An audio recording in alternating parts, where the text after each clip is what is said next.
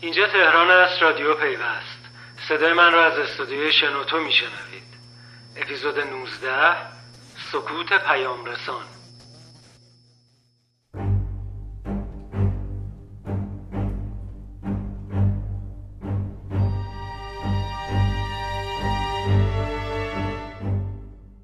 سلام. من میسم قاسمی و همکارم مینا نوبهار با اپیزود 19 رادیو پیوست در خدمت شما هستیم. پادکست دو هفته پیش رو با صدای سخنرانی حسن روحانی در همایش حقوق شهروندی آغاز کردیم. فضای ارتباط مردم با جهان حفظ خواهد شد. ما دنبال فیلتر کردن شبکه های اجتماعی نخواهیم بود.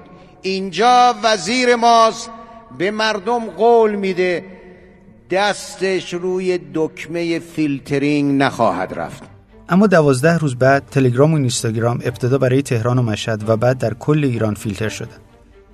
البته وزیر ارتباطات و فناوری اطلاعات اعلام کرد این مسدود شدن موقتیه و پس از آرام شدن شرایط کشور لغو میشه. رئیس کمیسیون امنیت ملی مجلس هم وعده داده در همین روزها این اتفاق رخ میده. اما مردمی که در طول ماهها و سالها به استفاده از پیام رسانها عادت کرده بودند، پس از اون که دسترسیشون به تلگرام قطع شد، سردرگم شدن. اولین که نه اما دومین واکنش مردم به این مسدود شدن رجوع پیام های دیگه از جمله نمونه های ایرانی بود. اپلیکیشن هایی که مدت هاست فعال هستند اما کاربران بسیار کمی دارند. البته از همون ابتدا اعلام شد چون اینستاگرام نمونه داخلی نداره رفع فیلتر میشه.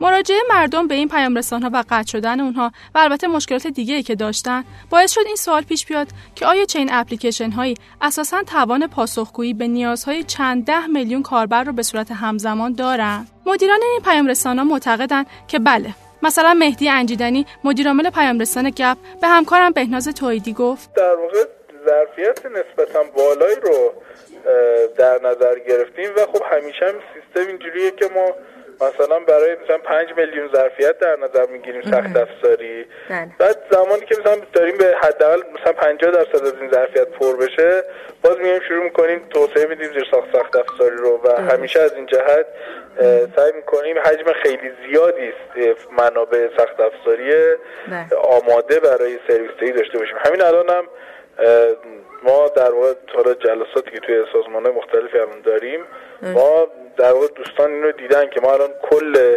از منابع سخت افزاری بود کمتر از 5 درصدش داره استفاده میشه و 95 درصد منابع ما کاملا خالی است یا مرتضی رحیمی مدیر پروژه پیامرسان سروش به همکارم سونیتا سرابپور گفت. کلا طبیعیه که هر سیستمی که میره زیر بار اینجوری با فیلترینگ یه اتفاقی میفته برای همه واسه خود تلگرام هم فیلترینگ وایبر افتاد. هر که فیلترینگ وایبر اینجوری بود که کند کردن وایبر رو. اینکه کامل ببندن. تلگرام دو ماه همینجور داشت اسخای می‌کرد میومد پایین کند می‌شد فلان می‌شد. چون این حجم کاربر خیلی طبیعی نیست.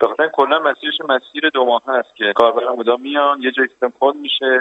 اصلاح میشه اونجا دوره مدار برمیگرده سخت افزار اضافه میشه. یعنی مسیر اینجوریه نیست که سیستم مثلا یه دفعه با یه بودجه هیچ اپلیکیشن نیست که میگم در یک روز 250 هزار تا احتمالاً روز آینده 400 هزار تا یوزر بخواد اضافه کنه. واسه حتما کندی های یه جای اتفاق میفته تو سرویس های مختلفش. بعد اصلاح میشه و به حالت عادیش برمیگرده. اما همه اینطوری فکر نمی‌کنن. ناظران بیرونی معتقدن این پیام ها توان جوابگویی به این خواسته های مخاطبان رو ندارن. عطا خلیقی مدیرعامل تولگرام در این رابطه به من گفت. الان که حتما ندارم. با دوستان که صحبت می‌کردیم خیلی هاشون دان شده بودن اصلا. یعنی حتی مثلا با یوزرهای خیلی کمی هم که از تلگرام شاید بخوام به اون سمت برن هم ظرفیتشو ندارن و پیش بینی هم خوب نکرده بودن که همچین اتفاقی میفته حالا ما خودمون در واقع سرویسمون با روی تلگرام بود و از در واقع از API تلگرام استفاده می‌کرد. خودم من نشستم ببینم کدومی که در واقع این قابلیت دارن که بشه بهشون بحث شد و سرویس های در واقع چرت پارتی روشون اجرا کرد. خب مثلا همکاری تجاری باشون کرد که تقریبا فقط یکیشون هست که میشه این کارو کرد. یعنی اون حالا تست نکردیم ببینیم که اون ادعایی که می‌کنه درسته یا نه. ولی بقیهشون هیچ کدوم حتی آمادگی این ماجرا هم ندارن. یعنی اگر این کسب و کارهایی که در واقع روی پلتفرم های اینستاگرام و در واقع تلگرام داشتن تا کار می‌کردن اونا تقریبا همشون تعطیل میشه اما اگه پیام های داخلی بخوان به استانداردهای لازم برسن چه هایی رو باید در نظر بگیرن؟ سروش عبادیان یکی از مدیران محصول دیوار در این رابطه به پیوست گفت یه سیستم چت خوب اگه بخوایم بنویسیم که چالشایی که بهش برمیخوریم خب قطعا قابلیت دسترسی بالاه. یعنی که به اصطلاح بهش high availability میگن. خب سیستم چت نباید قطعی زیادی داشته باشه. از طرفی بحث مقیاس پذیری یا scaling هست که خب موقع طراحی این سیستم باید ما طوری طراحی کرده باشیم که بتونیم وقتی که چت در چت حالا یا شبکه اجتماعی دست کاربران هست با افزایش کاربر بتونیم با افزایش سخت افزار و سرور این نیاز جدید رو پوشش بدیم و احتمالا این رابطه خطی باید داشته باشه با افزایش کاربرمون یا حتی بهتر. از طرفی هم حفظ این قابلیت دسترسی بالا و حفظ مقیاس پذیری در عین اینکه باید سرعت پیام رسان در حد خوبی باشه کلا کار سختیه و برآورده کردن همه اینها شاید تجربه ایه که چون زیاد نداشتیم ما توی ایران. تجربه های موفق چندانی حداقل من به خاطر ندارم. و خب به حال چالش بزرگیه. و از سمت کاربران دو تا چیزی که خیلی شاید الان انتظار میره و شاید مثلا سالهای پیش انتظار نمی‌رفته و چیزیه که تلگرام شاید باعث این انتظار شده بحث فیشرها و امکانات خیلی متنوع زیادی هست که مثلا مسنجری مثل تلگرام به مردم داده. از طرفی یه سیستمی طراحی کردن که به صورت multi-session ه یعنی یک کاربر می‌تونه در یک لحظه در چند دستگاه به طور همزمان login باشه و همه این دستگاه ها با همدیگه به صورت real-time sync باید باشن و همه اطلاعات در همه این دستگاه ها به صورت موازی باید باشه.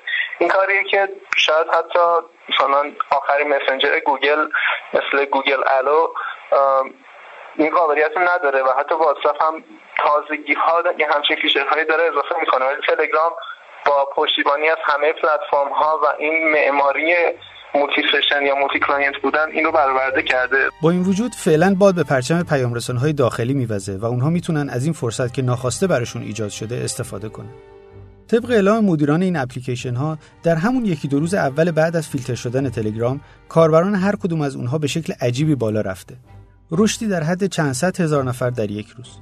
بر اساس آخرین آماری که مرکز افکارسنجی دانشجویان ایران ایسپا منتشر کرده از هر ده ایرانی 6 نفر عضو تلگرام هستند که حدود 40 میلیون کاربر میشه. این پیام رسان که دیگه کارکردهای مثل یک شبکه اجتماعی برای ما داره 600 هزار کانال فارسی زبان داره که هر کاربر حداقل در 18 کانال عضوه. حالا سرنوشت همه اینها چی میشه؟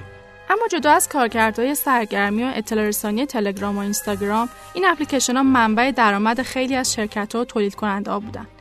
همون روزی که روحانی درباره فیلترینگ صحبت کرد به آمارهای کارآفرینی وزارت ارتباطات هم افتخار کرد. اما حالا با این مسدودسازی عملا اگه نگیم همه حداقل بخشی از اون دستاوردها در خطر نابودی قرار گرفتن.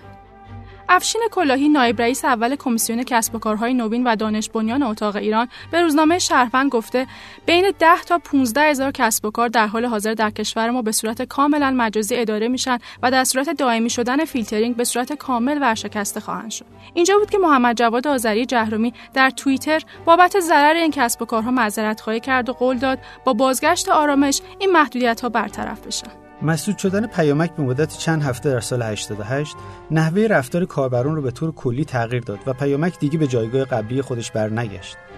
حالا باید دید تلگرام و اینستاگرام برای چه مدتی فیلتر میمونن و آیا این مسدود شدن رفتار کاربران اونها رو تغییر میده؟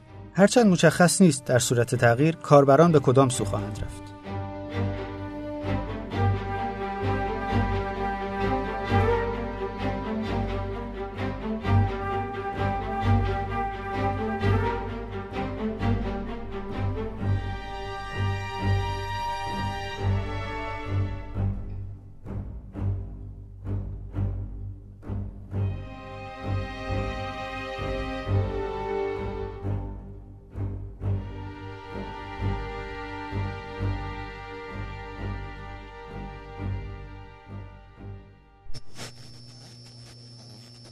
رادیو پیوست را به دوستان خود معرفی کنید و برای موضوعاتی که دوست دارید پادکست بسازید.